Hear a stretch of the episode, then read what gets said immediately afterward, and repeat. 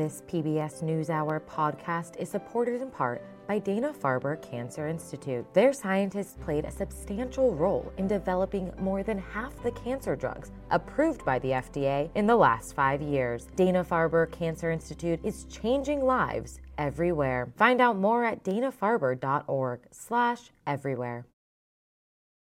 Rachael Ortiz Marsh is the co owner of the Tennessee Trojans, a women's tackle football team in Nashville, Tennessee. She founded the team in 2022 with her wife, Tessa, to build community and break barriers for women through sports. Tonight, Ortiz Marsh shares her brief but spectacular take on building a team. The common misconception about women in sports is that we're not as passionate and raw as men are, that somehow we play it differently, but we don't. Ready, set, go! One, two, three, Trojans! I am the owner and founder of the Tennessee Trojans. We are one of 16 teams in the Women's National Football Conference. It's a full tackle 11 on 11 women's football league. My earliest memory of football is when we were in high school and my coach told us that females could never play football.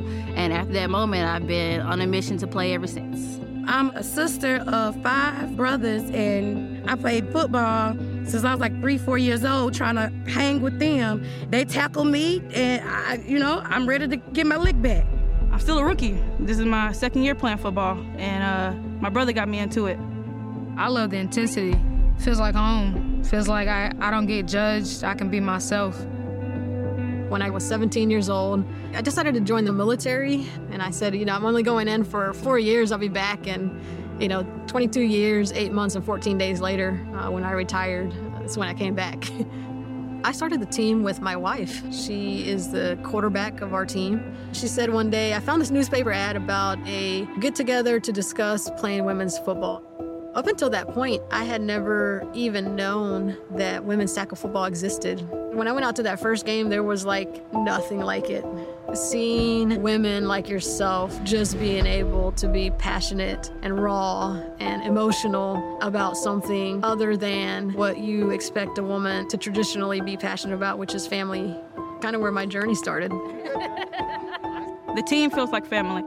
A lot of us come from single parent homes. We got busy lives and we lift each other up. My teammates are everything to me. I will give my last to them.